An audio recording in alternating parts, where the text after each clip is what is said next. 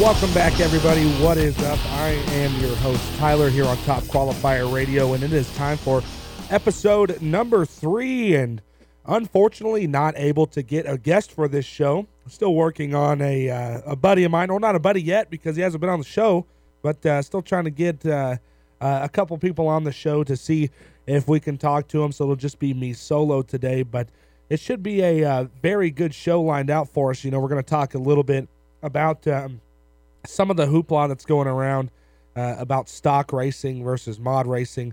Also some more stuff about um, uh, different events that have gone around uh, the, the month of March, including the March Mayhem race over at H B Hobbies. They had the, um, what is that, the Salt City Challenge, uh, I believe it was.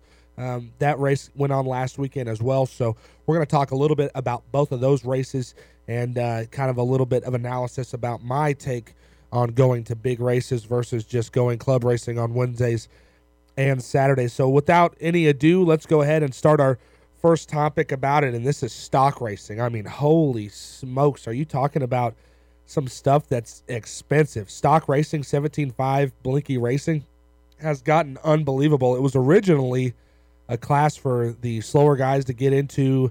They wouldn't have the, they wouldn't have to worry about motor wars with the with the six fives, the seven fives, the eight fives, the five fives, and even the five turn motors that these guys are running in buggy.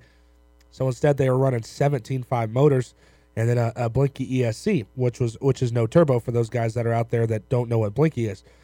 So it it, it went good for a long, long time, and now it has gotten into such a bit of a money pit that if you don't have these chargers, these eye chargers that are three hundred to four hundred dollars that'll charge at forty-seven amps and these dischargers that'll discharge at forty-six amps, you, you the people think you can't be competitive, and you have to have a car that is literally right on the edge of weight at fourteen ninety-nine grams. And some of these guys are like drilling chassis and and and drilling arms and and just really compromising the integrity of these cars just to make weight and to try to go out there and beat the next guy when you can go out and race mod and not have any of these things. Charge your batteries at two S, uh, at five amps or at ten amps, whatever you want to charge, and then not even have to discharge and not even sometimes balance and be out there, go out there and be more competitive in that than you are in stock racing, because it seems like the thing about stock is that it's this Motor of the Month club. And I was I was at Fastlane Raceway in Kansas City this last weekend, and I heard Scott Simon, a guy who was kind of talking about on-road racing, and he said, you know, I, I, I, I'm getting out of stock and getting into mod touring car, and that's all on-road stuff for you off-road guys like me. But I've dabbled a little bit in the on-road stuff and kind of looked into it. Never raced it, but nonetheless. He said, I'm, I'm getting out of the stock and going back to mod because I'm tired of the Motor of the Month club. And I really thought about that as he said it. And it's it's so true about these guys that are going by in these Trinity Rev Techs, the twenty-four Ks, the one hundred twenty-five dollars motors, the Team Scream, the one the by Team Scream. All these motors, and they're trying to get a new one every month and just trying to compete. But there's guys out there that I know that race seventeen point five that don't have any of this stuff, that have the, that have been running the same packs, the same motors, the same E S Cs for seasons, and they're still competitive. I know a kid that I raced with, um, Matt Pyle, out of uh, around Bolivar, Missouri area. He is a kid that doesn't have all these fancy chargers and the fancy dischargers. He goes out there, and he's an unbelievable driver, and he's able to just beat these guys that are spending exorbitant amounts of money on stock because of the driving. And a lot of people don't realize that an eye charger, the one hundred fifty C discharge packs, they're not going to give you wheel time, and they're not going to buy you talent. You can't, you, you can never buy talent. And that's one of the things that I have always been a big proponent of. I always buy used stuff as much as I can because my racing budget isn't necessarily the, the largest thing in the world, and I can, you know, count on a on a couple hands how many parts and pieces of my race program I bought new off the shelf, and that's and, and that and I'm I'm still competitive out there in racing. And you know, that's a lot of the guys that I race with are on fairly low budget racing. They're doing it not full time, obviously. They're doing it um, just on the weekends and maybe a week dur- for a club racing day. And I have the most fun with those guys because it's not something that you have thousands and thousands and thousands of dollars wrapped up into one car, and if you don't win, you're mad the entire time. I like to go out there and have fun and not have to worry about, hey, I'm not winning. I have thousands of dollars in this car. Why am I not winning? If I'm not winning, it's probably because I didn't drive the best, or maybe I have old stuff. But I like old stuff anyway, and I just kind of feel like when you're racing R C cars, the new biggest and baddest thing sometimes is good, but there's no replacement for wheel time and practice time and time out on the track. And, and a lot of people fail to realize that. And, and it's gotten to the point where money is the driving force behind some of these classes rather than the skill level. The more money you have, the more apt you are to win the race. And, you know, that's, that's one of the reasons why I really liked R C racing when I got into it is you don't have to have a one hundred thousand dollars pro mod to go out and compete against the guys when you race heads up. I've seen guys with slashes, old, not even low center gravity slashes, regular slashes go out and beat guys with brand new S C five Ms and stuff like that because of wheel time and because of the ability to drive and the ability to be consistent. There's no replacement in the R C world for consistency and driving level. And I'm talking, you take these guys that are out there racing mod, the the the Cavalieri's, the the the Ryan Mayfields, the the guys like Spencer Rivkin and and people like that, and you give them a bone stock car that they've never driven before, or even like a, a Traxxas Bandit, they're going to go out there and they're going to be so competitive that people are going to want to go buy what they have. And the thing is, is those guys are just so good at driving and they're so consistent, and everything else that they have just lines up perfectly in order for them to be able to be at the top of that level. And I think the fact that people are out there spending three hundred to four hundred dollars on a charger that will charge at forty amps or fifty amps and then discharge at forty-six amps or whatever, some of that stuff is just is baffling to me. I... I'm on that. I no matter if it, I, I bought a seventeen point five motor, I'm going to start running stock a little bit, and I paid a good chunk of money for the motor that I got. I bought a Phantom F R one, and I figured that the Blinky S C, they're all going to be virtually the same at seventeen point five. The the amps that the E S C put out doesn't really make that big of a difference, so I'm just going to use my one hundred twenty amp V two point three Hobbywing E S C for the seventeen point five, but I went out and bought a good motor because I figured, oh, a good motor would get me uh, a pretty far in the seventeen point five class, and you know I haven't put it in to find out yet. But I didn't go out there and buy the forty-six amps, the fifty amp dischargers, the fifty amp chargers. I'm going to charge at ten amps like I charge all my other packs, and I'm going to run my sixty to one hundred C discharge packs just like I did before. I'm not going to go out and buy one hundred fifty C discharge packs just to run one class until it falls off. And that's one of the things that has been kind of sad about some of these classes that start up is is mod buggy seems to almost be falling off. And it's and it's really, whenever you go to these club races on Wednesdays and Saturdays, you don't see a lot of the mod buggies anymore. You see a lot of the stocks and the thirteen point fives, and that's why I run it. I, I, I have an eight point five and a seven point five to put in my buggy whenever I want to run mod, but I, I like to run thirteen point five because I can still run with the mod guys if I have to, but I can also run in the class that there's a lot of people in, and that's thirteen point five. So that's one of the main reasons why I feel like r- running thirteen point five and seventeen point five is beneficial, because there's so many people that are out there doing it because they think in their mind, well, they're thirteen point fives, they're going to be slower than the mod guys, and obviously, you know, on a straightaway that that that holds true, but gearing and and and the fact of being consistent can make seventeen point five guys and thirteen point five guys much faster than mod guys. And that's something you see a lot nowadays is the lap times, and the amount of laps that a seventeen point five guy does and a thirteen point five guy does is sometimes higher than the mod guys because they don't have all of that raw power to to flip or, or or to go too hot into a corner and stuff like that.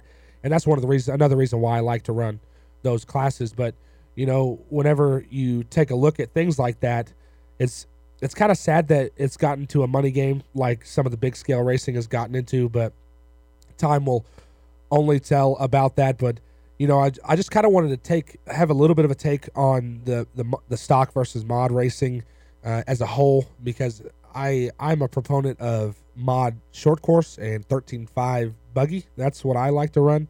And uh, and mod truck, I, I'm getting my mod truck uh, put up right now, or put together right now. So mod truck, or mod short course rather, and thirteen five buggy, I feel like are the, two of the my favorite classes, and the classes that I'm going to be running very, very regularly. Well, you know, taking a look at uh, some of this stuff that is coming out for JConcepts for the B six D is I'm. I like to talk about the B six D because it's probably one of the most popular cars out there. You go to a race, you'll see probably anywhere from ten to fifteen guys will have B sixes, uh, if not more. Uh, sometimes half the class will be B sixes in a buggy class. So some of the new things that are coming out um, for these B sixes are, that I really like is A-Manus recently picked up one seventy-five R C. They have a lot of these uh, chassis weights that uh, the people are running. They they run the the shorty lipo weights right underneath the shorty battery to get that weight right down low. And and and I, I think I might pick up one of these uh, thirty-six gram uh, shorty weights that uh, is a full weight. It's uh it's the thick weight, and it, there's no cutouts. But then they also have some some ones that are like twenty-three grams that have cutouts either on the outside or on the inside. Whether you want the weight to be more centralized or you want it to be towards the left and right hand side, but. Uh, But some of that stuff's coming out. one seventy-five R C. They have a lot of stuff. They got uh, they got the uh, electronic weights, the the chassis weights, the the the. They have a bunch of wheel nuts and stuff like that. But you know, coming out with some good stuff and some chassis skins as well. So um, definitely looking forward to this company that is brand new that I've never heard of, but uh, going to be one that I'm going to be watching. And another thing that just came out recently was the JConcepts F two, and I have. Really disappointed myself because I went out and bought an S two about a week and a half ago and got it painted in my signature color scheme of pure bright white, and uh, definitely am disappointed now because I realized that the F two came out, and the F two is obviously the finisher two, the S two the silencer two. I was a huge fan of the uh, finisher bodies back when I ran um my T L R stuff. I ran a lot of uh, finisher bodies, and also when I had my B forty-four point three, I used a finisher body with that. And you know, the F two body is really a very good looking body. I like that they're coming out with the new stuff instead of just kind of coming out with a finisher. They're coming out with the F two, um, and definitely going to be one that I'm going to be picking up fairly soon. I like I said, I just bought my S two, so I'm going to run it for a little while, maybe try to sell it or something else like that. Not exactly sure, but uh But uh, it is definitely something to look out there for. Once again, the F two body by JConcepts. They have that on A-Main Hobbies for the lightweight and the regular weight version. But um, another thing that I recently bought was a Dodge Ram body for my S C five M. And can you believe how ridiculously expensive short course bodies have gotten? I paid... I think twenty no not no no not twenty, thirty-nine dollars for the Dodge Ram body by Proline, the Flowtech, and it's gonna be probably a six month body, and I'll have to get a new one. So it's like forty dollars every six months, which is kind of unbelievable in my eyes. Whenever you take a look at uh, the price of other things other than bodies that are really cheap, and then you have a body that is really the main part of the car, which is understandable. But at forty dollars, you can buy a lot of parts and screws and and tires for forty dollars. And then I have to go buy a body for forty dollars. So that's going to be uh, interesting. I got it painted white again. Like I said, uh, solid white. Um, I'm a creature of habit. What can I say? But one of the things I want to talk about as far as parts go, and one thing that's been on my wish list on A-Main Hobbies for a long time. Can you believe that hard going arms are still out of stock? And they've been out of stock for so long. The hard going arms. I saw Chad Parks had one had some on his car up at Fastlane this week, and I was literally about to just go take them because they're so hard to find. You have to scour the very depths of the internet just to find a pair, and if you find a pair, you better hold on to them for your life, and you better not ring any pipes because the Gullwing hard arms are definitely lighter, but they are definitely more brittle. The the carbon-infused arms, these hard arms are, are very cool. They're like reminiscent of the old graphite stuff, um, but definitely very brittle, and if you hit something with them, you are going to be buying or trying to find another set of hard arms. And another thing that's been out for so long is JConcepts rear wheels. Well, I, I don't, I honestly don't get it. Uh, the the fact that these JConcepts wheels have been out of stock for so long, the associated wheels out of stock for so long. The only thing that's in stock is Proline, A K A, and Ross Speed. And for guys that are like me, that are kind of brand loyal guys, I don't like to put JConcepts tires on, on on Proline wheels or A K A wheels. Uh, I'll put them on associated or T L R wheels if I like a T L R wheels if I run a T L R or whatnot, but I don't like to put the JConcepts tires, which is what basically ninety percent of my stuff is JConcepts.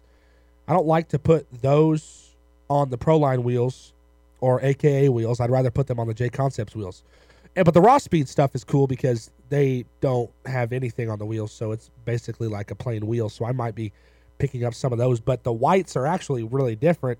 Uh, from manufacturer to manufacturer. That's why I'm trying to stay with these mono wheels from JConcepts, but they've been out of order for so long, and there's not even a date on when they're supposed to be there.